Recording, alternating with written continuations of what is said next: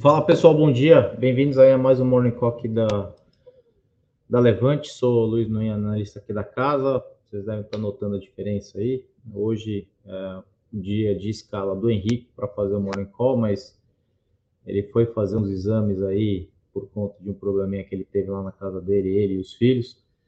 É, e o exame atrasou, e aí foi aí chamado para ah, fazer as, as, as, honras da casa e apresentar para vocês aí um morning call, um dia né, um pouco vazio em termos de indicadores, a gente não tem não tive tempo, já peço desculpas para quem me acompanha, não tive tempo de preparar aquele materialzinho que eu sempre preparo para nos ajudar aí na, na condução do, do, dos trabalhos, e também peço desculpas antecipadas se algum cachorro latir ao fundo. Exato. Eu tenho 11 cachorros aqui em casa e eles são, às vezes, incontroláveis. Tirando isso, vamos em frente. Hoje não tem nada muito relevante na agenda. A gente tem alguns dados, uh, algumas dados uh, divulgados nos Estados Unidos. Tem dados de transações correntes, confiança do consumidor, vendas de casas usadas, uh, que mais a gente tem estoques de petróleo bruto, estoques de petróleo em Cushing e leilão de títulos de 20 anos. E na Alemanha a gente já teve a divulgação do clima de confiança uh, do consumidor, que veio em menos 37,8, a projeção era de menos 38. Eu vou pedir para a produção publicar minha tela só para a gente ver as maiores altas do dia ontem. A gente teve aí algumas. É, Bovespa fechou em 106 mil, quase 107 mil, aos 203 de alta. As 10 maiores altas Gol, Via, Natura, Magazine Luiza. Aquele bloco que sempre sobe é, junto quando a gente tem alguma notícia, entre aspas, positiva vindo do campo fiscal, que conecta com juros, tempo que juros vai ficar é, para cima e tudo mais, mas eu sempre ressalto a mesma semelhança, né? Tudo vermelho é, em um mês, três meses, no year to date e um ano. E aqui um monte de buraco. Isso aqui são as projeções de preço-lucro para 22, 23 e 24. Vamos pegar um exemplo aqui. Vamos pegar, por exemplo, o Magazine Luiza continua negociando a, em 2,82 nos 31 vezes de lucro para o ano que vem. E aqui as maiores baixas, Marfrig caindo 13, Dexco Duratex, né, Fleury, Ambev, é, aqui um pouquinho de verde, né? algumas empresas aqui com, principalmente empresa de petróleo aqui, né, Trio 3, e múltiplos bastante diferentes do que a gente vê aqui em cima. Tá? Volta para mim, produção, por favor, porque é, hoje a gente não tem o PowerPoint. Bom, vamos lá. O mercado ontem ficou animado, né, com as tramitações aí da, da da PEC da transição, né? O texto foi aprovado e segue para votação em segundo turno hoje. É, o texto manteve o elevado, a elevação do teto de gastos é, em 145 bilhões e 23 bilhões em receitas extraordinárias, mas reduziu para um ano, como foi acordado entre os líderes e o partido que é, o Partido dos Trabalhadores. Né? É, é, foi uma leitura, a gente sempre, é, em função de muitos acontecimentos e muito, é, muito diz que me diz, a gente está fazendo uma leitura de copo meio cheio. Né? Quem parece que, segundo informações, quem negociou diretamente com o presidente da Câmara foi o futuro ministro da Fazenda, é, um acordo que permitiu a aprovação da PEC, não só o tempo menor, mas também a redistribuição dos discursos dos discursos, não, dos recursos, perdão, do orçamento secreto, que foi derrubado pela STF. A gente já falou um pouco disso aqui e em textos uh, que a gente produz aí nos relatórios da casa. Uh, falei ontem, inclusive, né? O, o, orçamento secreto é como se a gente tivesse né, raspado a lâmpada e o gênio tivesse saído e a gente está tentando colocar o gênio de volta na lâmpada e isso não acontece. Basicamente, o que aconteceu foi que cada deputado e cada senador vai receber um pagamento adicional de 16 milhões em emendas individuais, que somado aos 19,7 milhões que já tinham sido garantidos, eleva o valor para 36 milhões de reais. É uma quantia histórica para esse tipo de recurso e faz, obviamente, a alegria do dia no Congresso. Né? A gente tinha uma leitura, acho que a, a leitura final do, do, tanto do Congresso atual quanto do que toma posse aí é, ano que vem, é uma leitura um tanto quanto pueril do mercado. Não, porque são de centro-direita e são é, fiscalistas. É, não, na verdade, é, é um. A gente está com dois polos bastante claros uh, dentro do Congresso e são polos uh, de cunho uh, de ideologia política e às vezes uma ideologia que também eles nem entendem muito bem o que, que é. Eu lembro, por exemplo, do PSL, que foi um dos maiores partidos que elegeu bancada em 2018. Se você falasse de liberalismo para metade do partido, eles não tinham ideia do que se tratava liberalismo. Então, a gente tinha uma leitura talvez um pouco mais pragmática disso, né? não de um congresso fiscalista propriamente dito, mas um congresso mais combativo. Para a gente usar algumas palavras aqui, uma, uns eufemismos, para não deixar o discurso tão carregado. Então, basicamente, o que a gente viu foi desidrata, entre aspas, a PEC para um ano, mas o toma lá da cá continuou é, e a gente chegou na maior quantia da história alocada a cada senador e a cada deputado. São emendas impositivas, é muito importante frisar isso. É, o governo é obrigado a bancar e direcionar os recursos para onde o parlamentar definir. Tá? Então, é, é um tanto, eu não sei se é preocupante ou se é mais do mesmo. Né? Se a gente for ver o funcionamento do Congresso e da política brasileira, a gente tem tomado muito espaço aqui de vocês, peço perdão por isso, a gente gostaria de falar mais, perdão, de economia propriamente dito, né? O nosso, o nosso uh, anseio era sempre esse, mas a gente infelizmente tem essa cena dominando praticamente todas as, uh, todas as rodas de discussão e parece que lá fora não tem acontecido nada e as coisas seguem perdão, e as coisas seguem acontecendo e a gente está é, envolto desse mar também muito turbulento vindo lá de fora, né? A desidratação é boa? É, razoavelmente é boa, né? A gente vai continuar, por exemplo, com o Bolsa Família fora do teto, que pode continuar nos atrapalhando na questão de, de endividamento.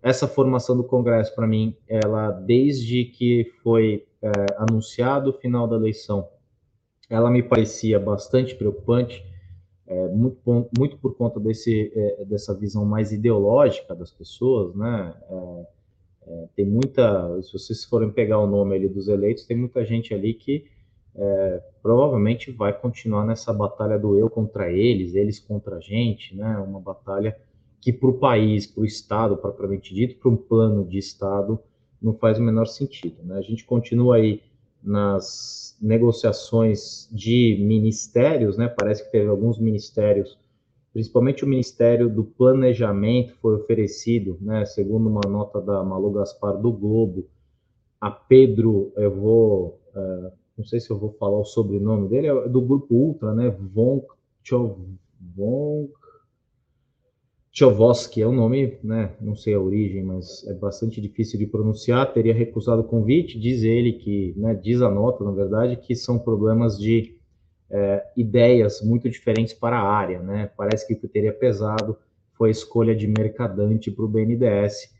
E a gente já falou aqui um pouco de escolha de mercadante para o BNDES, um sujeito que desponta para o anonimato. Né? A gente tem também mais negociações ah, para o Ministério da Fazenda, né, o, o nosso querido ex-prefeito de São Paulo, uh, na minha humilde opinião, um dos, pior, um dos piores prefeitos que já passaram por São Paulo, sem olhar espectro político, partido nem nada. Estou falando do que efetivamente foi feito aqui em São Paulo. Se tiver alguém de São Paulo aqui uh, no chat hoje, na, na, na, na vendo aí a nossa apresentação, nosso vídeo, é, pode concordar ou não comigo, se quiser mandar se concorda ou não, fica bastante à vontade. Tá? O BN10 também tem dois nomes citados já para integrar a equipe do Mercadante, Alexandre Abreu, ex-Banco do Brasil e ex-Banco Original, e Luiz Navarro, ministro da CGU de Dilma, para a diretoria de compliance do BNDES.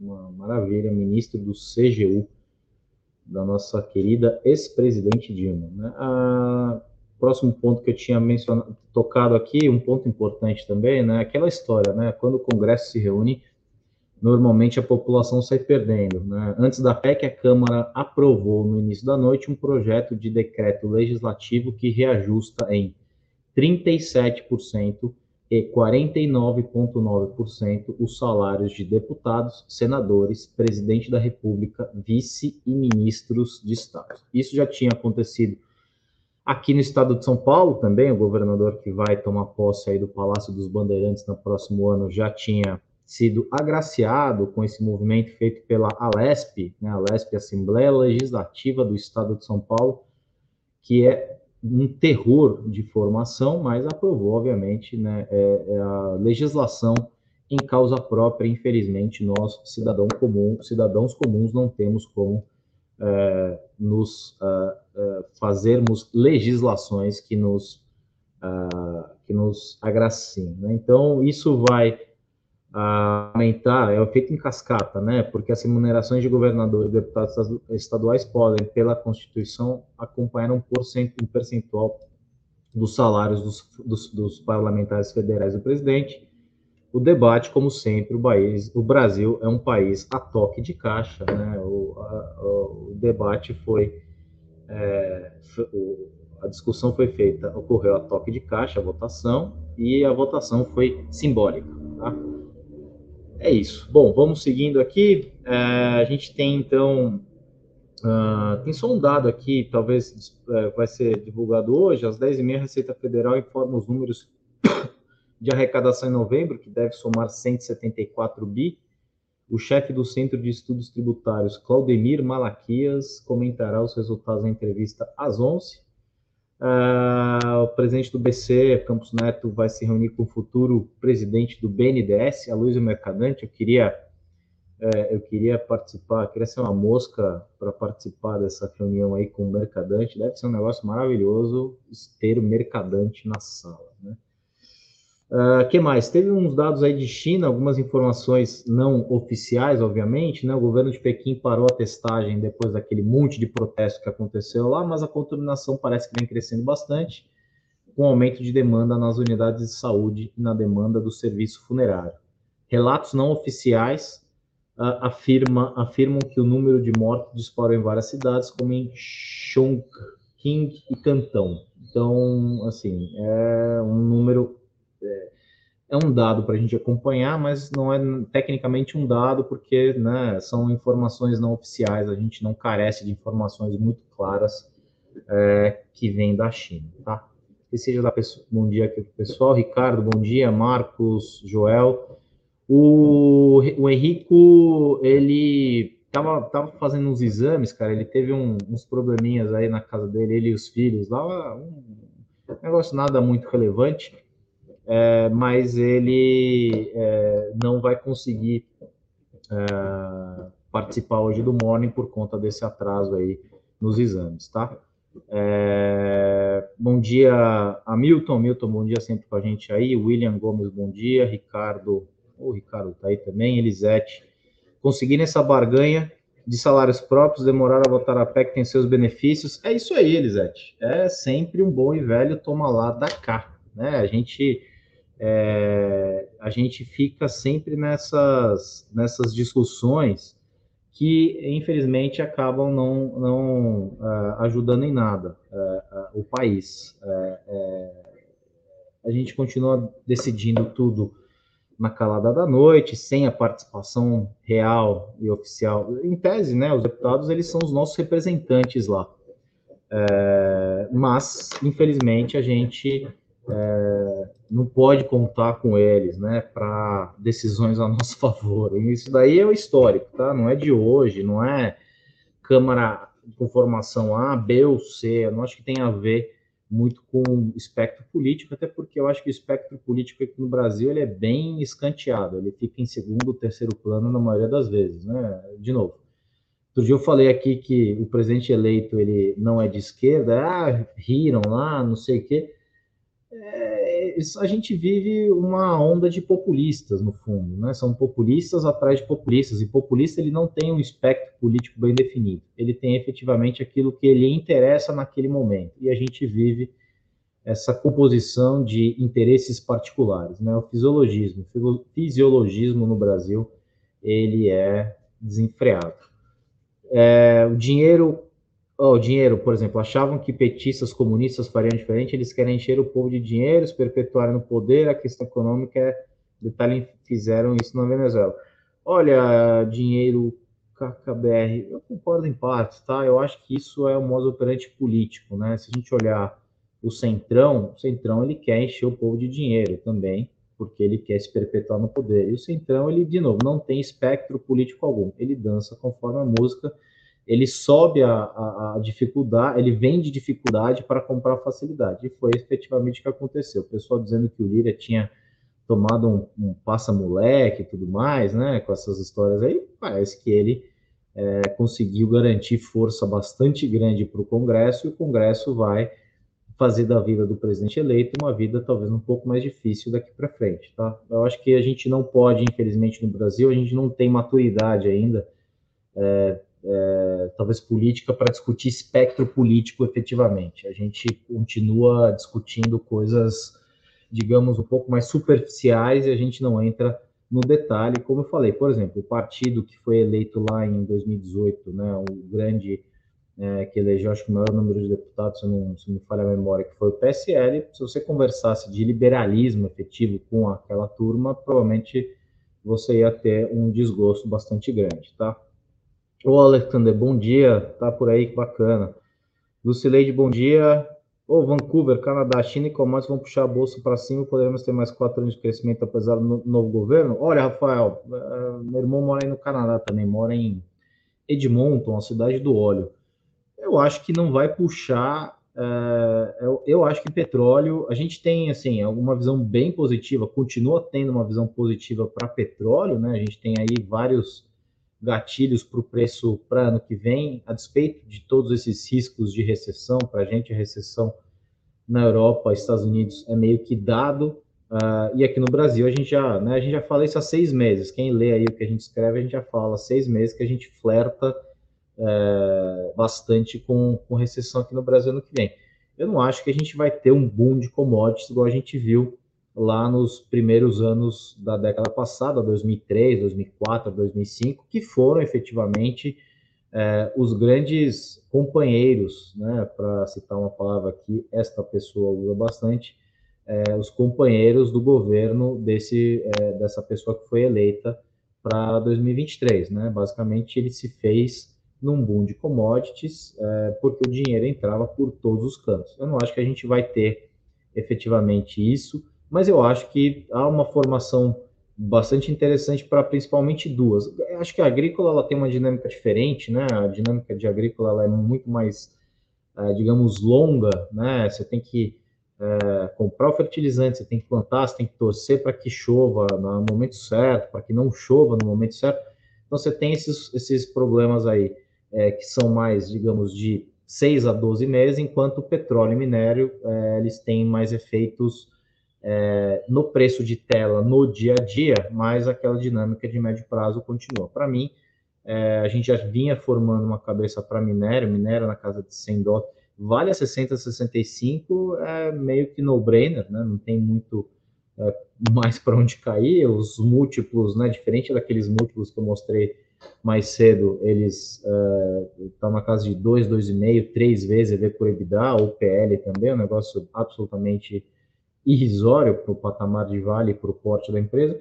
Só que petróleo a gente não tem mais, provavelmente não vai ter mais uma empresa do tamanho de Petrobras que vai transitar o valor do petróleo lá fora e o câmbio. Né? A gente já viu é, em outras presidências aí desses, dessa turma que assumiu o poder como é que eles lidam uh, com a Petrobras. Então, é, só que a gente tem né, um, um, negócio bacana que são as BDS. Se você quiser, por exemplo, acreditar na tese de petróleo, você tem umas BDRs aí com liquidez suficientemente grande, como por exemplo o Exxon, para olhar essas teses é, sem nenhum tipo de viés político. Então dá para fazer isso. E tem também as, as juniors aqui, né, Prio e tal, que podem fazer essa função.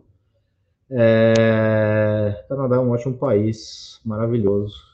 É, prefiro muito mais, graças, não graças a Deus, né, mas prefiro muito mais do que Estados Unidos. Canadá é um lugar excelente. Pena que não moro aí. Meu irmão mora aí faz 20 anos já e está feliz. Ele está sofrendo com os problemas. Ele me manda mensagem todo dia, o país dos cartórios, né? É, a, esposa dele é, perdeu o pai há pouco tempo e, né, tramitação de herança e tudo mais, pediram a certidão de casamento. É, a gente tem nacionalidade espanhola também, meu irmão tem um passaporte espanhol e ele continua com o brasileiro. É, e para conseguir validar a certidão de casamento dele canadense, emitida por um órgão oficial do Canadá que todo mundo aceita, aqui no Brasil eles não aceitam e aí ele tem que fazer a certidão de novo, digital, renovar uh, o documento, porque esse documento emitido pela província que ele mora não é aceito. O cara me manda mensagem todos os dias uh, reclamando disso, tá? Uh, bom dia, ô Dimutuin, bom dia, cara. Você sempre manda uns comentários legais aí. Puta, é um cara bem bacana, obrigado aí sempre pelos comentários, viu? É, estava analisando o gráfico semanal com este repique fez um fundo e agora certeza de tendência de alta. Com você apresentando o programa três dias seguidos. Abraço. Obrigado, cara. Ah, tem muita gente que fala, você é pessimista demais. Não, na verdade, a gente está olhando né, a, a, a, sempre as duas formas de olhar o mundo, né? O copo meio cheio e o copo meio vazio. E eles são é, sempre é, conflitantes, né? Uh, o que a gente traz aqui é ideias, na verdade. O mercado é feito de ideias. A gente está discutindo uma série de ideias. Alguma perspectiva para minério de ferro a médio prazo?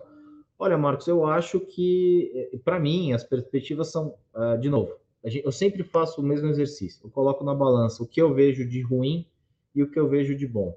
Tá? Os, os gatilhos para cima e gatilho para baixo. Eu, particularmente, vejo mais gatilhos para cima do que para baixo, mas o meio do caminho ele nunca, nunca é linear. Por exemplo, como eu comentei hoje, né, esses, essa, su, supostamente vários casos aí é, de problemas de Covid na China, é, informações é, não oficiais, né, estão dizendo que os casos estão aumentando bastante, que poderia haver uma nova onda é, de mortes no país. A gente nunca vai saber ao certo, mas é, a gente sempre tem que lembrar que é uma caneta pesada, né? O cara vai lá e fecha tudo. Ó, oh, você não sai de casa hoje. Tá bom, ninguém sai de casa. Ah, mas teve protesto. Aí o cara vai lá, suprime o protesto e acabou o problema, né? Então, é, eu acho que eu continuo. É, de novo, é, eu acho que o ano 23 vai ser muito de stock picking, né? Vai ser, de novo, 22 já foi bastante isso, e 23 eu acho que vai ser.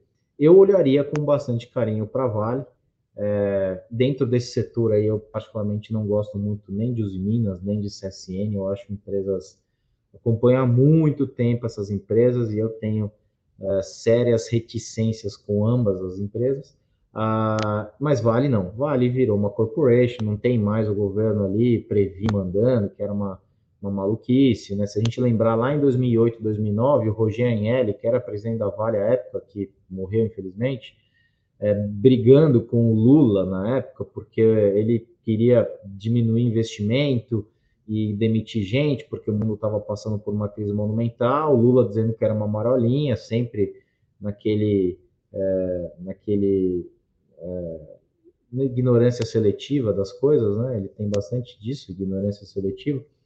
É, e aí o Roger, o Roger ele colocou propaganda da Vale no Jornal Nacional, às oito e meia da noite, para todo mundo assistir o que a Vale tinha feito. Acabou que ele perdeu a disputa, né? Obviamente, Previ era um dos grandes é, participantes dentro do bloco de controle e o Roger ele foi sumariamente é, extraído da empresa, tá? Canadá é bem burocrático mesmo, está caindo o, o, no, não falei do o meu ponto não era nem o Canadá ser burocrático, viu, cara, mas o Brasil. Acho que aí vocês têm uma burocracia, mas vocês não estão acostumados com a nossa mais. A nossa aqui é um negócio. Aqui é o país do vender dificuldades para comprar facilidades. Né? A gente cria regras que não fazem sentido só para a gente passar no guichê 1, no guichê 2, no guichê 3 e ir pedindo a bênção das pessoas, tá? Ô, Miquel, bom dia. Uh, eu tenho, você tem estudo sobre o mercado imobiliário e eu fiz, cara, eu faço a série de FIIs aqui na Levante. É, modéstia à parte, eu gosto muito é, da forma como eu conduzo a série, não é porque eu conduzo, obviamente, né? Mas não estou puxando a sardinha para o meu lado, mas eu tento ver mais com uma cabeça é, talvez de gestão do que ficar olhando uh, só o desconto pelo valor patrimonial ou aquele monte de metriquinha que não importa em nada que a turma do setor acaba olhando aí. Tá? É uma classe de ativos interessante para esses momentos como a gente está agora, é, mas o grande pulo do setor já foi, né, que foi na migração de, de renda fixa de dois, de, de sei lá, dos 14 para os 2, a gente voltou para os 14 praticamente. Né? Esse movimento demorou para cair e foi um, um para mim, foi um erro brutal. Né? Ele, ele contribui muito para coisas que a gente viveu nos últimos três anos. Uh, e agora a gente está voltando para um momento mais de normalidade com juros mais altos. O Brasil, estruturalmente, ele tem que ter juros mais altos por causa desses descalabros, como a gente comentou aí, né? Essas PECs sendo tramitadas na calada da noite, né, o governo é, se transforma mais uma vez em balcão de negócios, é, e aí a gente segue, né, eu, eu, separei, deixa eu até pegar aqui, eu estava fazendo, lendo ontem uns negócios no final do dia, eu li um negócio interessante que eu vou até usar em um texto, né, uma, uma coluna, não lembro onde, é, no romance O Leopardo, do italiano Tomasi di Lampedusa, não conheço infelizmente, há uma frase dita por Tancredi a seu tio Fabrício: Se queremos que tudo continue como está, é preciso que tudo mude. Né? A frase deve ter servido de inspiração para as novas decisões do Congresso. É uma coisa que há muito tempo eu digo: Brasil, tudo muda para continuar igual. Então, ah, não, a PEC vai acabar, a, a, o STF vai acabar com a PEC, com a, com a, com, é, com a PEC, não, desculpa, com o orçamento secreto é a história do gênio na lâmpada, né? Uma vez que você tirou o gênio da lâmpada, você não consegue é, colocar o gênio na lâmpada de volta, né? É... E outra frase que eu separei aqui, PEC para cá, PEC para lá, orçamento secreto, emendas do relator, teto de gastos. Desde o início de novembro, o debate nacional está tomado por uma algarávia de resu... que se resume a três palavras: como gastar mais. É basicamente isso que a gente tem visto dia após dia, tá?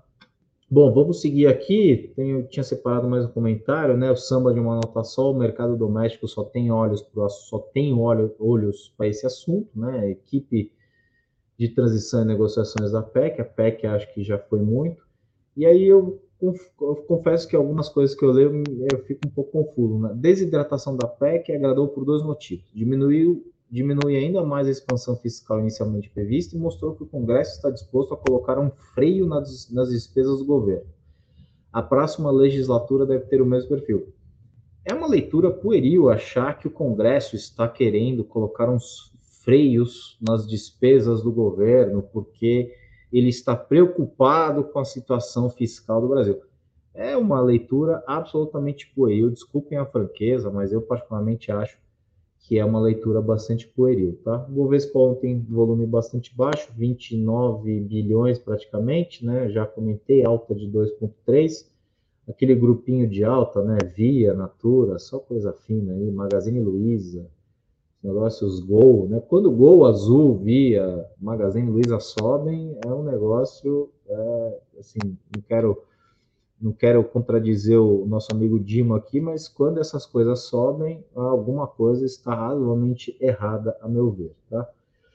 Uh, bom, lá fora também não tem muita coisa. A gente viu a agenda aí, não tem. Teve só a surpresa, né, no Japão, né? O fato do dia foi inesperada a decisão do banco, isso ontem, né, do Banco Central do Japão de alterar a política de controle da curva de juros que reverberou pelos mercados, parando o iene e barrando uma recuperação mais excessiva das bolsas em Nova York, um movimento basicamente ninguém esperava, né? O presidente do Banco do Japão, Banco Central do Japão, rebateu o mercado e disse que não é um passo para o fim do programa de alívio, mas o comentário não impediu uma disparada nos títulos soberanos pelo mundo e uma alta de quase 4% no iene contra o dólar. Tá? Lá fora, nos Estados Unidos, as bolsas é, bem de lado, nada muito muito relevante, né? Dow Jones subiu 0,28, S&P 0,10, Nasdaq 0,01, praticamente de lado.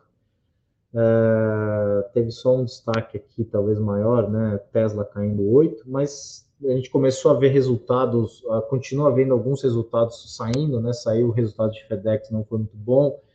Comentei, hoje sai, se eu não me engano, no Eu Com Isso que eu escrevi, um comentário do resultado de. Uh, fugiu o nome da empresa, empresa de consumo, é, dona da, da Hagendaz, esqueci o nome, né, que a gente acha que Hagendaz é europeu e na verdade é, é, é puro creme americano. Né, banha até não dá mais, empacotada não. É gostoso, é, mas é bastante caro também mas é, o nome dá a impressão que é uma coisa, na verdade é, é americano até não dá mais. Esqueci o nome, deixa eu só lembrar aqui para comentar para vocês. É, foram números importantes, né? A gente fica tentando justamente pegar esses pequenos sinais que a gente vai vendo, né? O título aqui é o último aviso, é a, a General Mills, perdão, que é dona da Pillsbury, Yoplait, Häagen-Dazs, da Cheetos, né? Cheerios, é, o papel caiu bem no after depois, né? O que acho que vai acontecer, basicamente, com essas empresas de consumo, que são as empresas que dão aqueles grandes sinais é, de, de força ou não do mercado consumidor, né? Basicamente, essas empresas têm duas, duas grandes variáveis, né? Preço e volume.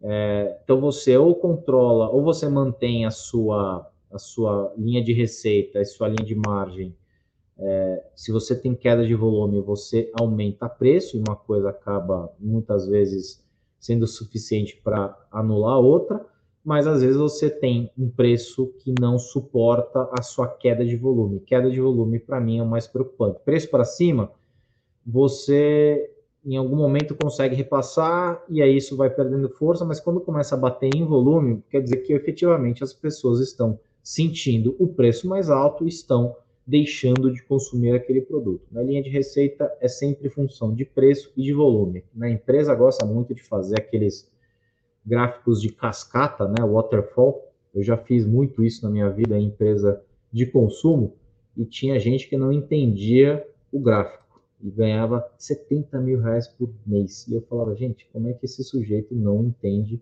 um gráfico de cascata? Mas é isso. Então, General Mills soltou números bem ruins. A gente teve também números ruins.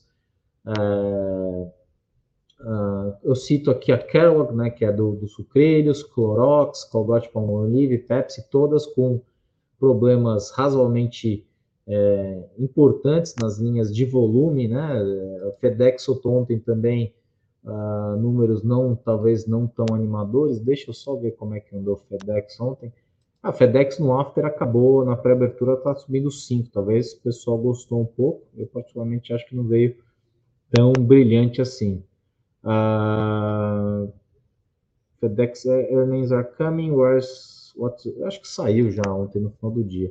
Tá, então vamos lá para o corporativo. A Petrobras finalizou a venda da totalidade de sua participação no conjunto de 11 concessões de campos de produção do polo de Carmópolis o valor da operação anunciada foi de 1,1 bilhão de dólares.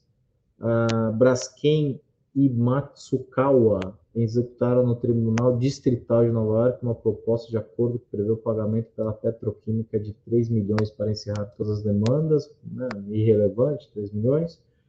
Omega Energia celebrou contratos para financiar a fase inicial do complexo Goodnight. Goldman Sachs entrará como investidor, né, um projeto de acho que energia solar. É, marca, o projeto marca a primeira iniciativa da companhia dos Estados Unidos, será instalado no Texas com previsão para entrar em 2023. Eneva, reorganização da diretoria executiva a partir de janeiro. Redditor anunciar, Redditor e Sul América que os conselhos de administração de ambas empresas autorizaram a imediata consumação da fusão. Movida, 55 milhões de reais em JCP, 15 centavos por ação, pagamento dia 5 de abril. Vamos, locação mais 266 em JCP, 26 centavos por ação, com pagamento em 4 de abril. Pets aprovou a distribuição de 10 em JCP, 2 centavos por ação, com pagamento dia 29. A BlackRock atingiu posição de 5,05 na nos papéis de via varejo, do total de papéis de. É, ele, isso do, de ações ON, né, representando 5,05 do total de papéis do tipo. Track and Field, distribuição de 10 milhões em JCP, 0,06 centavos, parece preço de gasolina, né? 3,999, né? Hidrovias, subsidiária HB Vila do Conde, assinou aditivos do contrato de prestação de serviços da operação portuária com a COFCO. Gafis informou TJSP que proferiu decisão liminar determinando a interrupção do prazo de convocação da GR, requisitada pelo fundo acionista Esteta que seria realizado dia 2 de janeiro. Uh, e acho que é isso em corporativo, também nada muito relevante, algumas informações aqui de, de dividendos, como sempre, né? É, uh, ele já.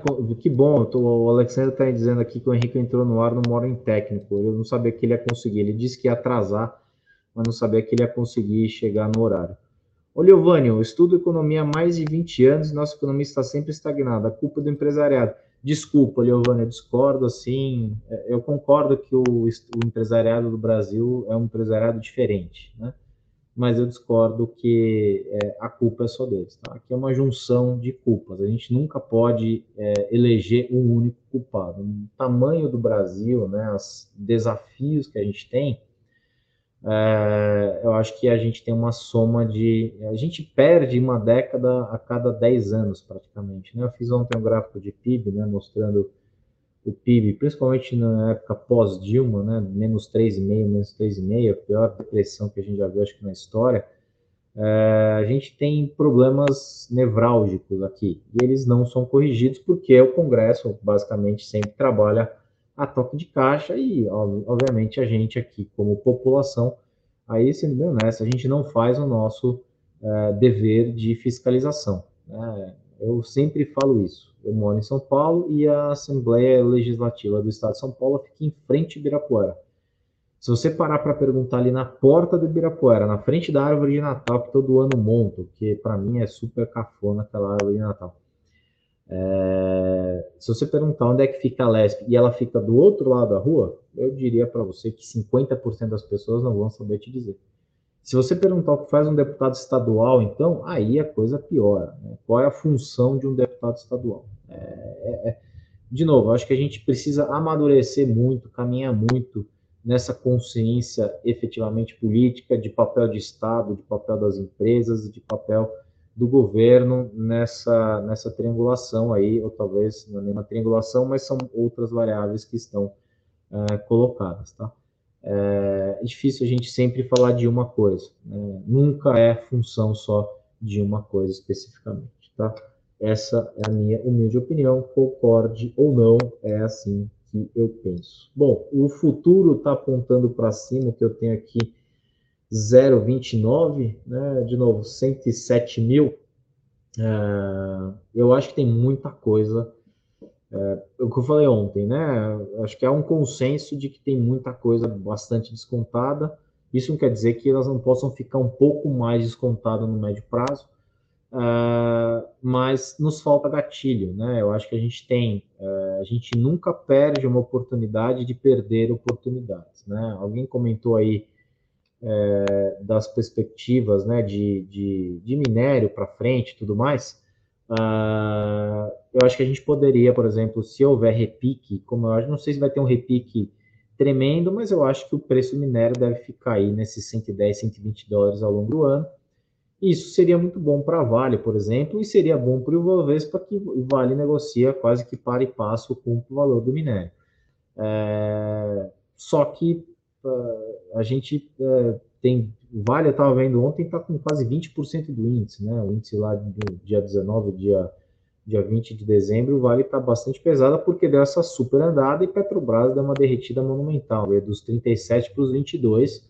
Não que não tenha motivo para isso, obviamente, eu acho que tem motivos de sobra para essa derretida. Uh, então, uh, eu acho que a gente fica muito no stock picking e não dá para entender o índice andando como um todo, porque apesar desses caras serem bastante pesados, a gente tem outras coisas que precisam andar também em conjunto. Né? Varejo é um, é um, é um setor importante, não vejo varejo dando essa decolada monumental, eu vejo varejo num 2023 extremamente fraco, como é a nossa visão já há seis meses, né? todo mundo achando que ia ser uma maravilha, que isso, que aquilo. Eu, particularmente, não sou dessa tese, eu acho que o stock picking, de novo, vai continuar pegando pesado, tá? Só comentário do Liovânio aqui, só um exemplo. Era uma segunda-feira e todas as padarias vendiam pão por 20 centavos. Na terça, o governo disse: o pão vendido aquilo, o empresariado vende cada pão a 50 ou 90 centavos. Eu lembro dessa época aí, Liovânio. Pão aquilo, e aí depois passou a ser, né, desculpa, por unidade. Eu concordo, de novo, eu acho que o, o, o parte do empresariado aqui no Brasil tem uma mentalidade tacanha, né? Assim, é, é, eu acho que a gente fica é, querendo sempre tirar o máximo do máximo do máximo, né? Assim, é, aí tem gente que diz que é o risco político, que é o risco jurídico, que é aquilo, que é aquilo outro. Eu acho que é, tem um pouco disso, mas eu acho que é, tem muita, muito, não estou dizendo todos, tá, pessoal? É, é só para deixar bastante claro que hoje a gente fala qualquer coisa, a pessoa já, nossa, você está falando, não, isso tem em qualquer lugar do mundo também, tá? não é especificidade nossa, né? É, é, eu divido entre gente ruim e gente boa, tem em qualquer lugar do mundo. Aqui no Canadá, como o nosso amigo aí que está nos acompanhando aí, o o Rafael, nos Estados Unidos, na Europa. Eu já, graças a Deus, tive a oportunidade de viajar para alguns desses lugares algumas vezes na minha vida. Eu já encontrei gente maravilhosa e gente, e empresário tacanha lá também. Isso é um pouco de, é, não é específico, né, uma especificidade do Brasil. Isso a gente está falando de gente, né? É, em empresas, o ativo mais difícil de ser gerenciado, qual é? Gente. Né? Isso não tem a menor dúvida. Eu já tive a oportunidade de gerenciar bastante gente aí, é bastante complicado, muitos egos e tudo mais. Então, acho que eu concordo em partes com você, Leonel. A gente sempre tem que olhar, uh, detalhar um pouco mais a, a, nossa análise. Eu faço isso não faz 20 anos, mas faz uns 15 anos pelo menos, e eu tenho sempre um ponto de vista talvez diferente da média por olhar o Brasil de forma histórica, né?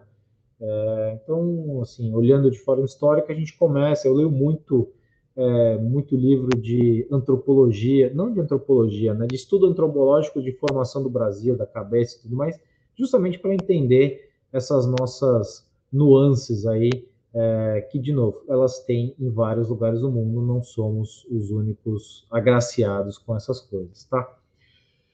Bom, de improviso foram 43 minutos, pessoal. Obrigado aí pela presença. Amanhã é o meu dia é, de ofício, né? Efetivamente de escala. Tô é, volto amanhã na quinta-feira é, para conversar com vocês. Penúltimo morning da semana antes do Natal. O Natal cai no, no domingo, né? A gente vai ter um sábado e um domingo para comemorar o Natal, mais conhecido como um clássico final de semana. Segunda-feira, todo mundo de volta, pelo menos a gente está de volta. Muita gente já entrou em férias coletivas. É... E aí acaba aproveitando esse final de ano, esse recesso, né? Bom, hoje tem uh, o final do o fechamento com o Flávio. Amanhã eu estou de volta. Se gostou, deixa eu só ver o que a produção deixou hoje aí. Eu tô Uh, peraí, deixa eu ver, deixa eu ver aqui. Morning Call fechamento. Uh, bom, hoje o assunto é, né? Petrobras é o fim dos resultados fortes e dividendos bilionários?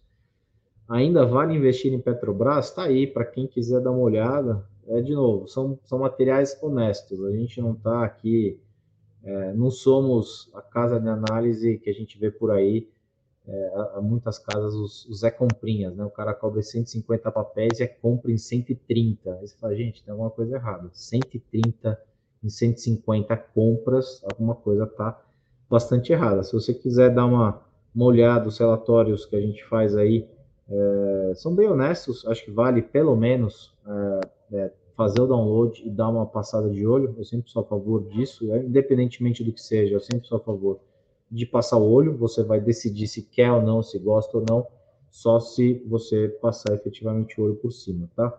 Giovanni ali, quando o governo sabe o salário mínimo, só o funcionalismo público e empresariado sobe o preço, ao invés de ficar felizes, sobem preços. É, é uma dinâmica mais complexa do que essa, eu acho, Giovanni. De novo, eu já trabalhei em empresa de consumo, empresa industrial, empresa grande, é, e é uma dinâmica um pouco, pouco diferente dessa. Tá? A gente pode discutir isso um outro dia, mas eu acho que tem mais, é, tem mais coisa entre o céu e a terra. Né? Discussões talvez mais simplistas, elas acabam uh, nos levando a algum tipo de erro. Tá? Essa, de novo, é a minha humilde opinião. É isso, pessoal. Obrigado aí pela presença de todo mundo. Espero ter ajudado em algo, sempre tentando trazer um ponto de vista ou diferente ou fazer uma reflexão, que acho que é daí que surgem as boas ideias é, de investimento, porque a gente está olhando para frente e para frente, né, como diz o ditado, o futuro a Deus pertence e estamos aqui tentando entender para onde as coisas vão, tá bom? Muito obrigado pela participação de todo mundo. Se puder, deixa um like aí para ajudar a, a, plataforma a entender que o vídeo é relevante é, em conteúdo, de fato, e que outras pessoas tenham acesso a isso, tá bom? Muito obrigado, pessoal. Um bom dia. Até amanhã.